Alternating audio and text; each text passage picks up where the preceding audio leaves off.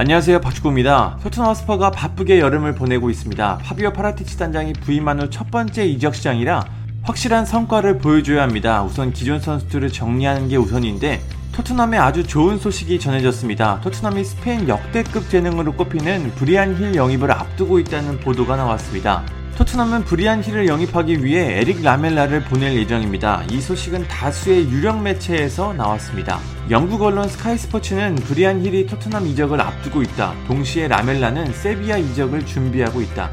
토트넘은 브리안 힐 영입을 위해 라멜라에 더해 2160만 파운드, 약 338억 원의 지불을 준비하고 있다. 라멜라는 8년 만에 토트넘을 떠나 세비야와 3년 계약을 체결할 것이라고 보도했습니다.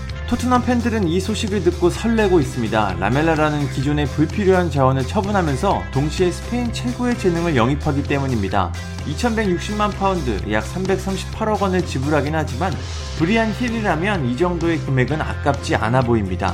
브리안 힐은 20살의 어린 선수지만 임대로 간 에이바르에서 에이스로 뛰던 선수입니다. 현재 스페인에서는 페드리 다음으로 유망한 선수로 평가받는 자원입니다. 키는 175cm, 몸무게 60kg으로 피지컬은 평범하지만 민첩성이 굉장히 좋고 왼발이 날카로운 선수입니다. 윙어로 뛰지만 경기장 전체에서 자신의 영향력을 보여줄 수 있는 선수입니다. 가진 능력이 좋아 성장만 잘 된다면 월드클래스 선수가 될 재목으로 평가받고 있습니다. 이런 능력으로 스페인 대표팀에 일찍 데뷔해 3경기를 뛴 경험이 있습니다. 이번 도쿄올림픽에도 스페인 대표팀으로 참가하니까 자세히 볼 기회가 있습니다. 토트넘 입장에서는 라멜라를 보내는 것도 큰 성과입니다. 라멜라는 가레스 베일의 유산 중 일부로 토트넘의 유니폼을 입었습니다. 당시에는 라멜라도 많은 기대를 받으며 토트넘으로 이적했습니다.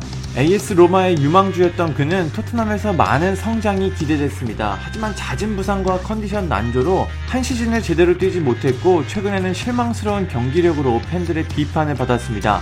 물론 라브나킥 하나만큼은 뛰어났지만 그것도 자주 나온 장면은 아니었습니다. 토트넘이 본격적으로 이적 시장에서 움직임을 시작했습니다. 지난 시즌은 굉장히 아쉬운 모습을 보여줬기 때문에 토트넘은 이번 여름이 굉장히 중요합니다. 시즌 초반까지는 우승 경쟁을 펼쳤지만 어느 순간 와르르 무너졌고 리그 7위로 시즌을 마쳤습니다.